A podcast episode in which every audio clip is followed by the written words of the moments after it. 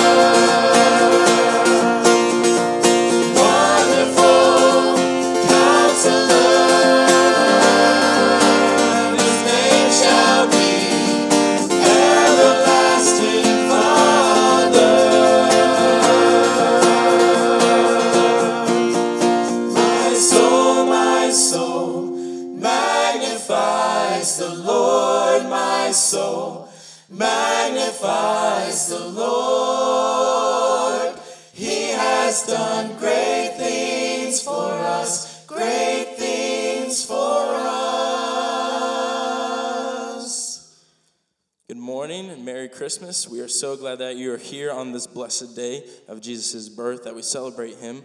Um, right now, we're going to light the Advent candle, and then we'll have a few moments of friendship as the children come up later. Actually, I'm going to do the Advent reading, but I don't see a lighter, so I'm going to do the reading for you instead. Luke chapter 2, beginning of verse 25, it says, Now there was a man in Jerusalem called Simeon, who was righteous and devout. He was waiting for the consolation of Israel, and the Holy Spirit was upon him. It had been revealed to him by the Holy Spirit that he would not die before he had seen the Lord's Christ. Moved by the Spirit, he went into the temple courts. When the parents brought in the child Jesus to him to do for him what the custom of the law required, Simeon took him in his arms and praised God, saying, Sovereign Lord, as you have promised, you now dismiss your servant in peace. For my eyes have seen your salvation, which you have prepared in the sight of all people, a light for revelation to the Gentiles and for the glory to your people Israel. And then skipping down to verse 36, there was also a prophetess, Anna, the daughter of Phanuel of the tribe of Asher. She was very old. She had lived with her husband seven years after her marriage and then was a widow until she was 84. She never left the temple but worshiped night and day, fasting and praying. Coming up to them at the very moment, she gave thanks to God and spoke about the child to all who were looking forward to the redemption of Jerusalem. Let's pray. Father, we thank you for this child that came that we celebrate today. We thank you for Jesus Christ and the, the life that was lived, and even more than that, the sacrifice that was given through him. Lord, I pray today that as we celebrate Jesus' birthday, as we celebrate Christ today, I pray that you would help us to recognize that this is more than just a birth, but it was the introduction to a method of salvation, the method of salvation. Thank you for your grace. Thank you for your Son. May you be honored as we worship you today. In Christ's name we pray. Amen. So take a, few moments of, uh, a few minutes, sorry, to greet one another, say Merry Christmas to one another as some of the children come up.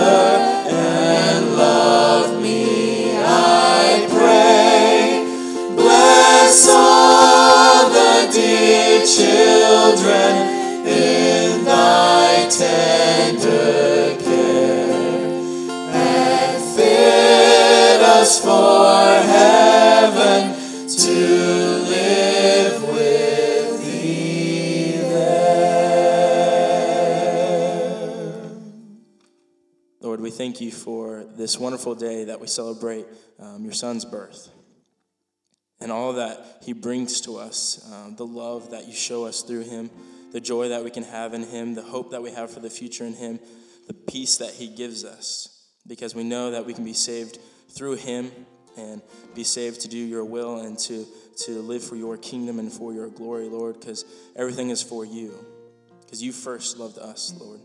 And we thank you for that. And we praise you and give you honor and glory that you deserve, Lord. In your name, amen.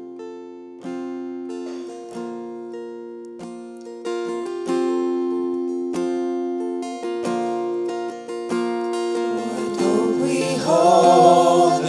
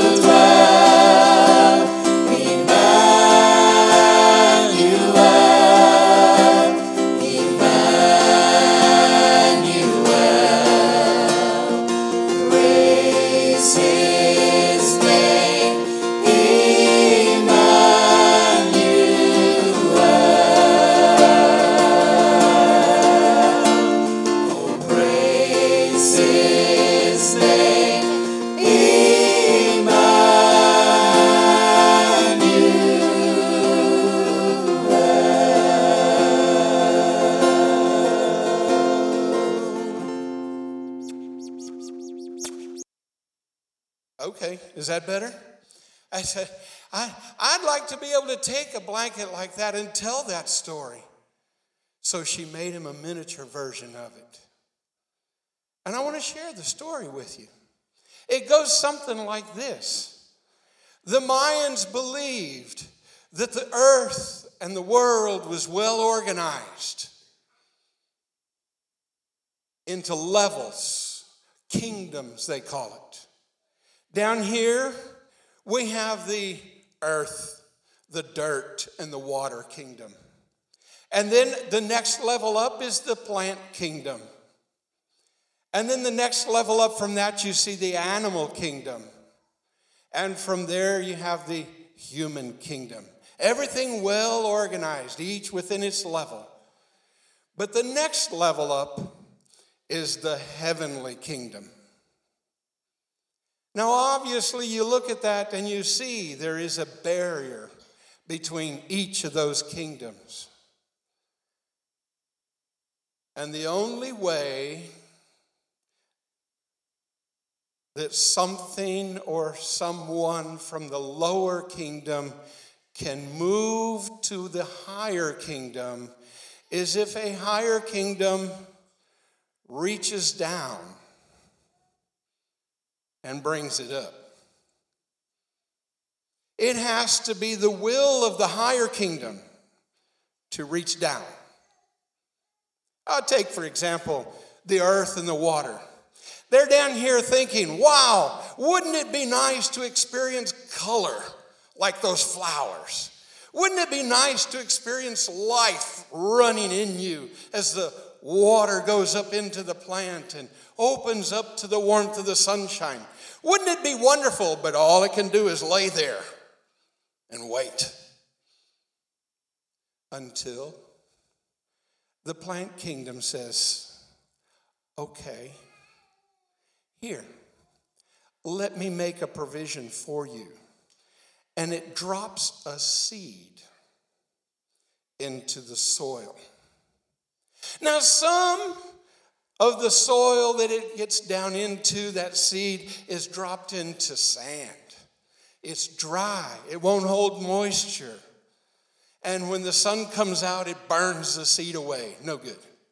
Some of the seed is dropped in rocks. The rocks do not yield. Nah, I'm gonna do what I gotta do. You know, hard headed. But then there's some of that soil that's warmed by the sun and it yields itself to the will of the seed. And it cares and it nurtures that seed, keeping it moist.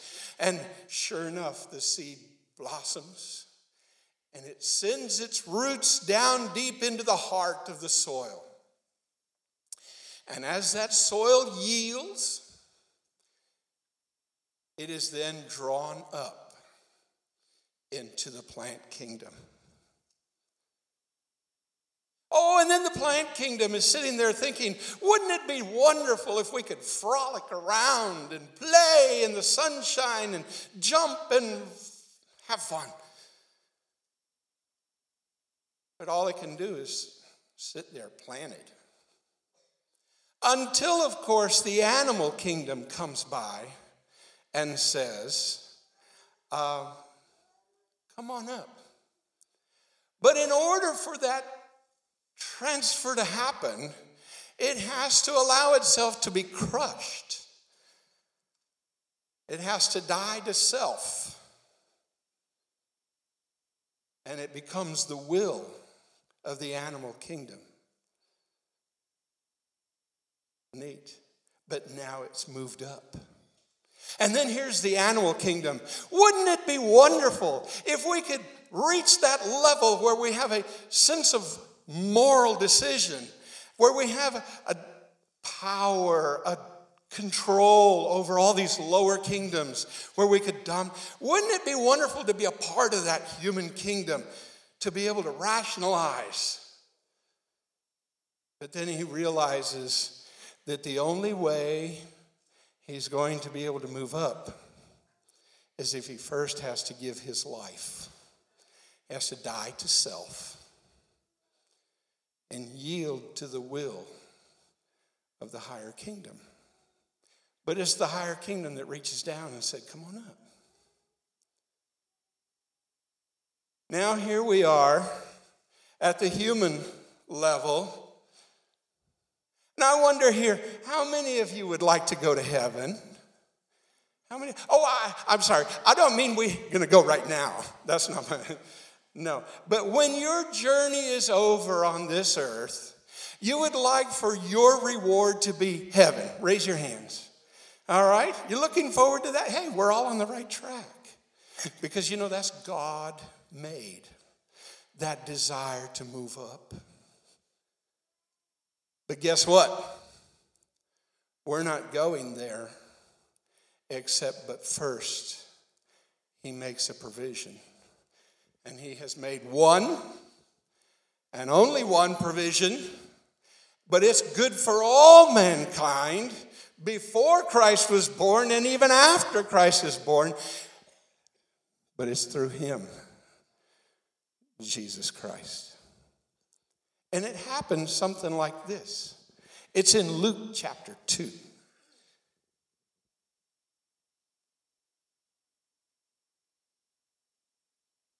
In those days, Caesar Augustus issued a decree.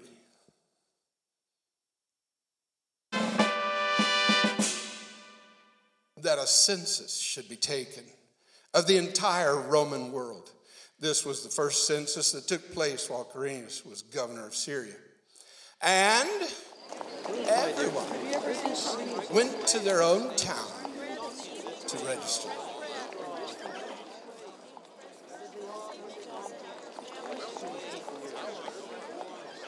So Joseph also went up from the town of Nazareth in Galilee to Judea, to Bethlehem, the town of David, because he belonged to the house of the line of David. He went there to register with Mary, who was pledged to be married to him and was expecting a child. And while they were there, the time came for the baby to be born.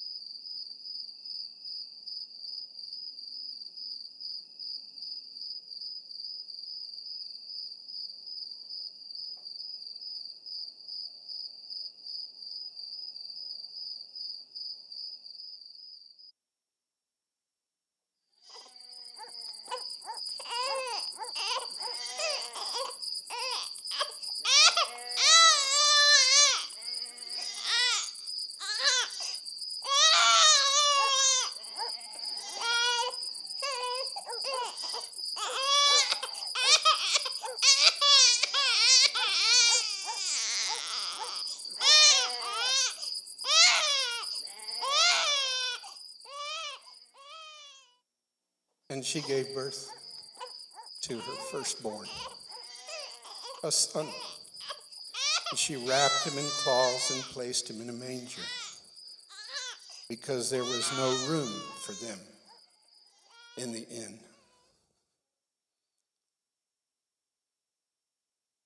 My dear friends, the provision has been made. What are you going to do with the provision that Jesus sent, or that God sent through Jesus. We have to embrace it, we have to nurture it, we have to yield to it, and die to it. For Jesus needs to live in our heart if we want the promise of heaven. We have come today to celebrate a great occasion in the life of the church. For it was through your Son that all life was offered to us.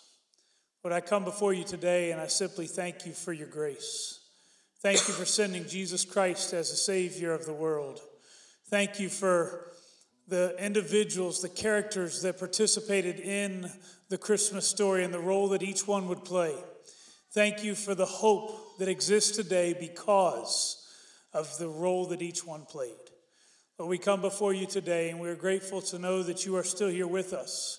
Just as you came 2,000 years ago, you also are here to provide for us and to care for us today. Thank you for meeting those who have had needs in, in this uh, past week. Lord, I pray that you would continue to touch and to encourage. I pray that you be with those who are in the hospital. I think today of uh, uh, Lawrence Harvey and just ask that your Holy Spirit would comfort him. Lord, we know that you are the great physician. I pray that your strength would be upon him, your healing. Lord, I pray for your grace. Lord, I pray that you would continue to uh, be with those who are dealing with cancer today. I think of Willett Vest and just ask that you would continue to bless him, continue to strengthen him. We know that uh, there are some days that he's really worn out right now, and I just pray that you would give him an extra strength, something that uh, would simply remind him of your presence and your power that is there available to him. Lord, I pray that you would comfort and strengthen uh, Mary Nell as well as she takes care of him. Uh, Lord, we know that you're the one who's in control and you're going to take care of all our needs. So we just place each one of our physical needs in your hand today. ask that your will would be done. I pray that you would continue to be with those who perhaps are struggling with, with other areas, whether it be a relationship that perhaps is not what it needs to be, uh, marriages that are really struggling and on the verge of falling apart. I pray that you would bring healing and restoration. I pray that you be with those who financially are struggling right now. Lord, we know that uh, you are the one who provides everything for us in the first place. So we just ask that you would help us to depend on you and you alone. Lord, we thank you most of all for not the physical healing, the emotional healing, the financial provisions, but we thank you, Lord, for the fact that you are still changing people's hearts. You are changing our eternal destination. You are giving us the opportunity to move from hell to heaven, to have the hope and the promise of eternal life granted to us. I pray today that if there be one here today that does not know you, that today might be the day of salvation. I pray that if there be one today that knows you, but it's just been a long time since they've actually had a legitimate conversation with you, Lord, I pray that today would be the day that you would restore unto them the joy of your salvation, renew unto them a steadfast spirit. Lord, I pray that you would once again renew the fire that burned within them and give them a hunger and a thirst for you and you alone. Lord, I pray today that you would be honored as we continue to worship. I pray that as we celebrate this beautiful Lord's Day, that it would simply be an opportunity to honor you. Right now, we honor you through our giving. Lord, I pray that as the ushers come, as we receive the morning tithes and offerings, that you would help us to give with joyful hearts, knowing that we are investing in your kingdom. May you be honored now as we give back to you. In Christ's name we pray. Amen. At this time, the ushers will come and receive our morning tithes and offering.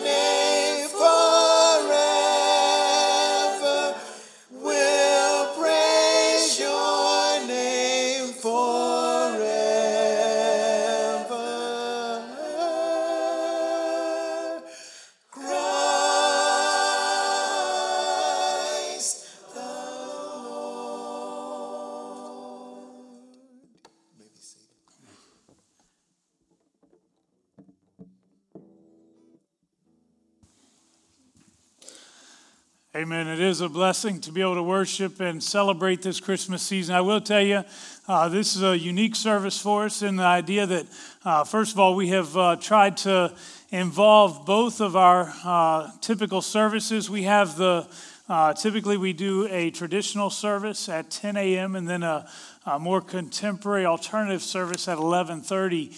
And uh, actually, even on the worship team, you had members from both of the worship teams, and I'm very grateful for the role that each one plays with that. Um, as a part of today, of course, we're here to celebrate Christmas, but I, I got to start by uh, telling you something that happened, and, and I'm going to draw your attention back to something that happened this past Easter. Some of you guys will remember me sharing this with you, some of you will not, and that's okay. Uh, this past Easter, uh, we have a sunrise service at Easter, and we were riding down the road. It's Easter Sunday morning. I mean, it's, it's pitch black. Yeah, well, not really, it was dark. Um, and we're riding down the road, and wouldn't you know it, a bunny rabbit runs out in front of me and I run him over. I got the kids in the truck, and the first thing that I hear is, Dad, you just ran over the Easter bunny. I felt horrible. Well, last night we decided to go out and do some Christmas caroling. And as we go out Christmas caroling, we have sang, sung at a couple of homes, and we're on our way home, and you will never believe what runs out in front of me. And it wasn't an Easter bunny, it was a deer, a reindeer. I'm telling you, I missed that thing by probably that much. And my very first thought was, they would never let me drive around here on the holidays again. you know, the reality is, we celebrate Easter and Christmas in different ways. Our culture has begun to identify those holidays based on some things that I'm not even sure they really have a whole lot to do with what those holidays are really about. Easter, for example, is a holiday where truly we celebrate the re- resurrection of Jesus Christ. Uh, it's the fact that Jesus Christ was crucified three days earlier. He laid down his life so that we could actually have our sins forgiven, but he didn't let the story end there, but rather he was resurrected. And the Easter celebration is very much about what he did through the resurrection. In the same way, as we celebrate Christmas, I hate to break it to you, it's not really about reindeer. It's not really about a sleigh. It is about the birth of a Savior in Jesus Christ. And today we have come to celebrate this Jesus and who he is and what his life has meant to us. Uh, one of the questions that uh, often arises with every family, I know that we have had to address this question with our family, is at what point do you begin to get out all the Christmas stuff? And at what point do you begin to put away the Christmas stuff? Uh, for me, uh, decorating for Christmas was never allowed to happen until December 1st. Now, there's a very good reason for that. My birthday is November 30th, and nobody's supposed to take away from my birthday. So you couldn't decorate until December 1st. Uh, in many families, it's at Thanksgiving, and that's the point that you would begin. Uh, I actually know some families, they will decorate for Christmas, and usually it's even the week of Christmas. You know what? There's no right or wrong way to do that. when do you put things away? For some of you, it's going to be today. Uh, you're going to begin to put away your ornaments, and for you, Christmas is over right now. Um, some of us will wait until next week or maybe even keep it up for a little bit longer. I think two years ago I left my Christmas lights out until March. Uh, and that was more just because I was not in a hurry to go out and climb the roof and all that stuff. Anyways, when I talk about putting Christmas away, I don't just mean the ornaments, though. I don't just mean the lights.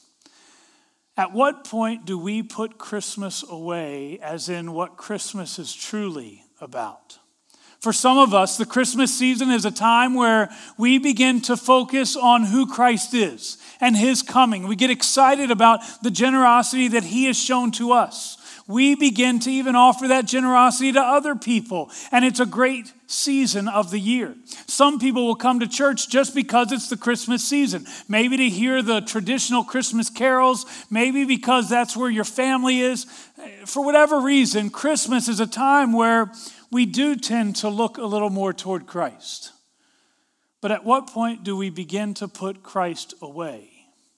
Where we begin to put him back into the boxes that we will then pull out again come next Christmas.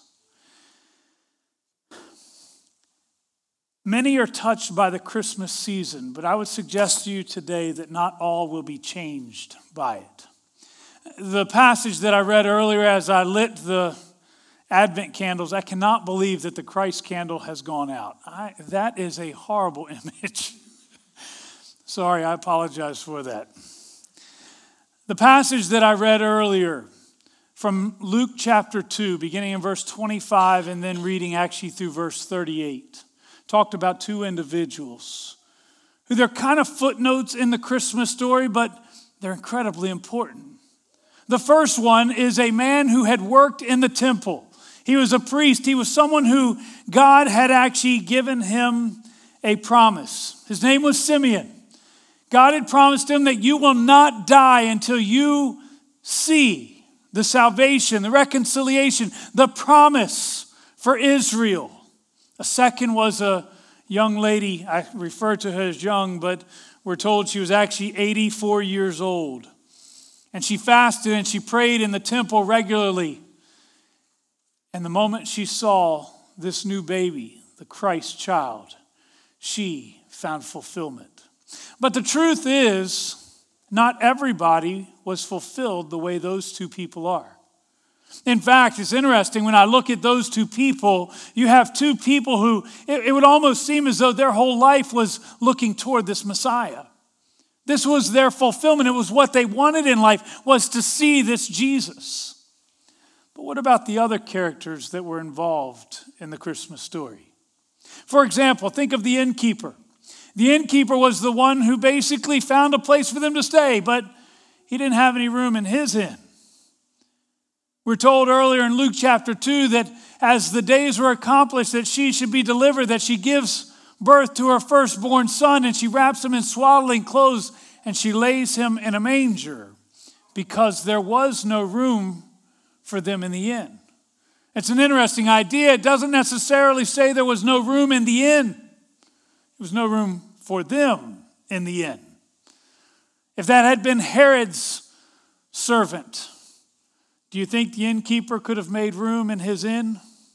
If that had been someone of great authority who was traveling and needed a place to stay, do you think he could have found room for them in the inn? Absolutely. What he didn't realize was he had the King of Kings and the Lord of Lords who was about to be born in his stable simply because he didn't realize who it was that was staying there. The innkeeper was one who would come in contact with this Jesus, and this contact would be very unique. Imagine you see this pregnant woman and her fiance, he assumes it's her husband. See them going into the stable area. Later in the night, you begin to hear the cries of a small baby. Probably his wife sent him out to make sure they had everything that they needed, but they still stayed in the manger scene, in the stable. The point is, the innkeeper By the way, we don't talk about any other innkeepers. this innkeeper becomes the most notorious innkeeper of all times because he had an interaction with an infant Jesus. Yet nowhere are we told that there is ever a transformation in his heart. You see, he had an interaction with the Jesus, with the, with the Christ. Yet that does not mean he was transformed by it. Simeon, on the other hand, was transformed by it. I think of the Easter story, I think of guards, the soldiers who stood and they began to cast lots over the clothing that Jesus had. They took the crown of thorns and they pressed it upon his head. And what they didn't recognize is here they were in front of the King of Kings and the Lord of Lords. Yet they are not truly affected by his presence. They interacted with him, but that was all.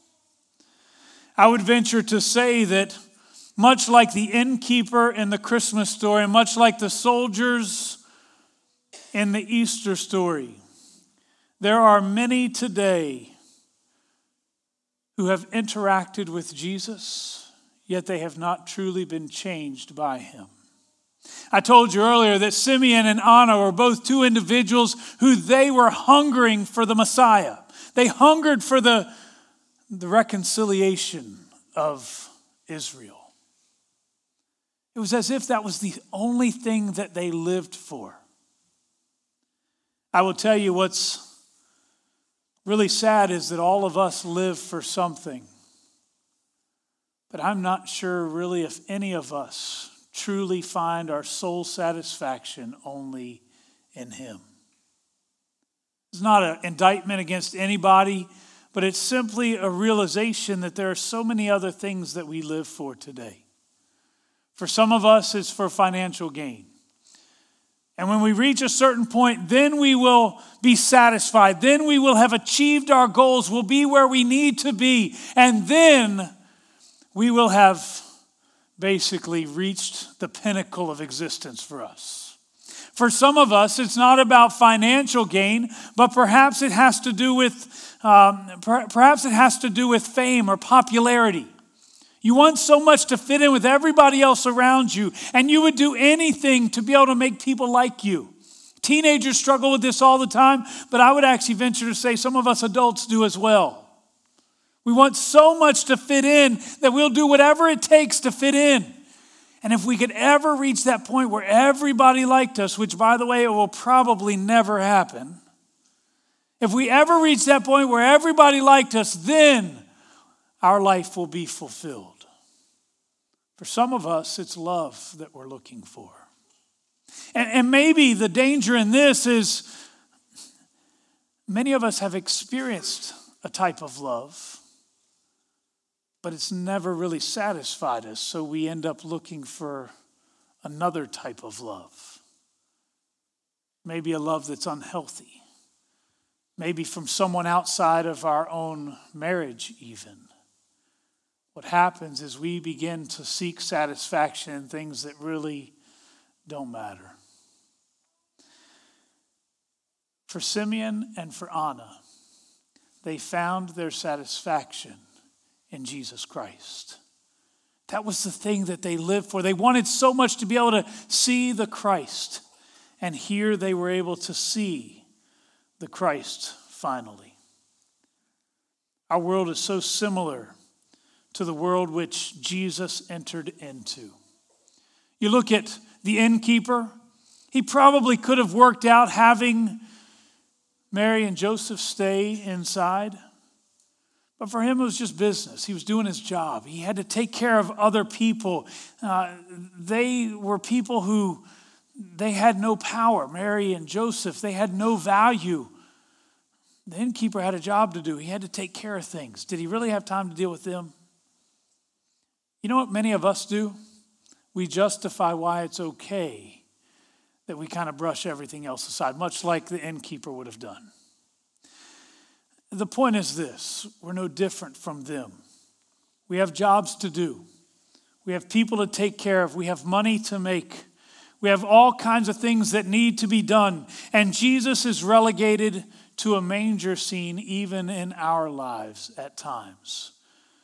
We're fine if he comes to our house, but let's not give him a place of prominence. Don't let him get in the way of what we need to do with our lives. We want Jesus, we just don't want too much of him. What if the Christ of Christ, Christmas went with you all year long? Not just something that you kind of put on the mantle that you talk about. Uh, many of us, we have a, a, large Bible like the one that sits down here. Many of us have a large Bible that sits on our uh, coffee table at home. And people come over and they see it, and it's almost like a trophy for us where people look at us and they kind of judge your spirituality based on how big your Bible is. Maybe not literally, but the point is that for us, it becomes almost like a trophy. What if Jesus took a more prominent position rather than just our trophy? What if he became the driving force of everything that we do? See, what we fail to understand sometimes is this is the most important decision that any of us could ever make. Anna and Simeon were two individuals who understood that this was all that life was about. This was all that mattered to them. They had jobs to do. They had to go to the temple. They had to do all of these rituals that were associated with their position. They had certain responsibilities that were very, very important, but that's not why they were there. They were there because they wanted to see the Lord. What if we began to live life with that mentality? I was uh, actually I was reading an article yesterday, and it was identifying a car that had been found. It was Aston Martin. I think I, am probably pronouncing it wrong. It doesn't matter. Uh, it's a very rare vehicle. Uh, actually, there were only about 1,100 of these vehicles that were ever manufactured. Uh, this vehicle was recently found uh, in a yard. It was surrounded by trees. Trees had grown up all around it. Uh, it was uh, basically run down, rusted. It looked like nothing but a piece of junk. Then they went on to talk about what they plan to do with this vehicle. They're going to put it up for auction. Uh, it is estimated that they will get between 420 to $460,000 for literally just the frame of this car. Why? It's because there were only 1,100 that were ever made in the first place. It's, a, it's, a, it's really the issue of, it's the law of supply and demand. Uh, if, if there's a demand for it, but there are very few options to actually meet that need to, to be able to, so that everybody can have one, then you can charge a lot of money for it. As I was reading the article, the thought crossed my mind about the law of supply and demand regarding our faith. You say, well, what does this have to do with faith? I want you to consider for a moment Dale did a great job earlier identifying the fact that there is only one way for us to get to heaven. And it's only if God reaches down into our lives and He is the one who pulls us up to His position. What a great truth. When we talk about the law of supply and demand, of what value is something if there is only one? Probably of great value. This year, many of you have spent a whole lot of time at the stores. I know I went to Walmart Friday or Saturday, and I believe I saw almost every one of you there. Often, what happens is we pay money for things and we think to ourselves, I can't believe I'm paying this much money for this thing. And it's because, well, it's because they know people will pay for it, so they'll charge a certain amount. And what happens is they begin to run short on certain items. In fact, on Black Friday, I, I, was reading an article on certain items that people were hoarding. They were buying up large quantities of it just so they could then turn around and sell them for a larger price because other people would want it and they wouldn't be able to get the quantity that they needed. Often we see this with sporting events.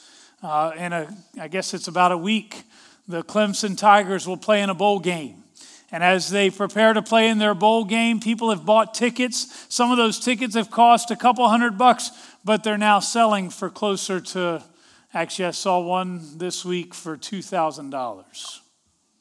Why? It's the law of supply and demand. There aren't many, but there are a lot of people who want it. Jesus Christ is the only way to salvation. He is our supply. But far too many of us will try to find other ways to supply the need for salvation. We know the need is there. Many of us will find our goodness and we'll think that maybe if I can be good enough, I can get to that next level. If I work really, really hard, I can get up here. I can get to where I really want to be. But the truth is, you can never be good enough. There are many other faiths that try to point us different ways that hopefully one day will be able to get us to a place called nirvana or to a place of complete peace to be able to be in the presence of God. But there is only one. There is only one way for any of us to ever experience eternal life, and it is through Jesus Christ. The same law has been in place since the moment of creation. The wages of sin is death. But there is a promise, and it comes from the book of Romans, and it tells us, but the gift of God is eternal life through Jesus Christ our Lord. See, Jesus Christ paid the debt that we owe. The wages of sin is death. What we deserve is death because all of us have sinned and fallen short of God's glory. But Jesus Christ said, I will pay your price. I will pay your wage. I will pay your debt. Today, as we celebrate this Christmas, realize this is not just about a baby. This is about a Savior who came to pay your price. But realize also that you have a choice. You're either going to be the innkeeper or you're going to be Simeon or you're going to be Anna. You're going to be one who basically you touch Jesus, but he doesn't transform you. Many of you have come to church today, and the truth is, this is just a ritual. It's just an obligation. Maybe mom or dad or grandma or grandpa convinced you to come to church today. And I regret to say this, but for some of you, this will be your touch of Jesus, but not, not the transforming work of Jesus in your life. I will tell you that Anna and Simeon went away from this occasion satisfied that their life was complete because they had seen the Christ. Will you be more like the innkeeper, or will you be like Simeon and Anna? If you would bow your heads and close your eyes with me. Father, as we come before you today, Lord, I don't want to be like the innkeeper. I don't want to be one who knows of you. I don't want to be one who has experienced you just a little bit. Lord, I truly want to find all of my satisfaction, my hope, my peace in you. But at times I know that I have lived for selfish gain. At times I have lived just to be able to provide for family. I have lived just to be able to make a name for myself. I have lived to be liked by other people. Lord, I come before you today and I ask that you would be the only fulfillment that I would ever need. Lord, I pray that you would allow my life to be changed because of my interaction with you. But I pray for each individual who is here today, who perhaps many have come just for a touch, just to experience your touch today. But I pray that today we would experience more than just a touch. Help us to be transformed by you. Help us to be like Simeon who said basically, Now I am ready to die, for I have seen the salvation of Israel. Lord, I pray today that you would have your way in us. May you be honored now as we close in worship. In Christ's name we pray. Amen. We're going to sing one last song together as the worship team leads us. Please stand with us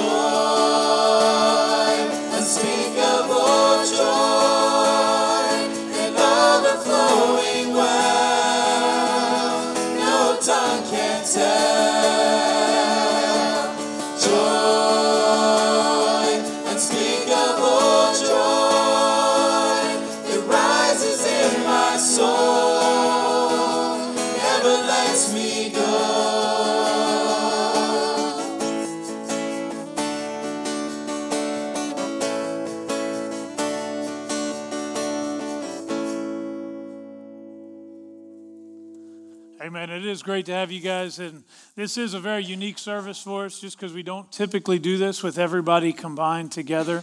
Uh, that being said, uh, we do worship every Sunday. And we would love to have, especially if you guys do not have a church home, we'd love to have you guys come back.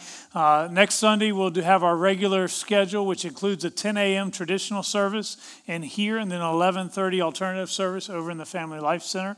And we would love to have you guys as a part of that.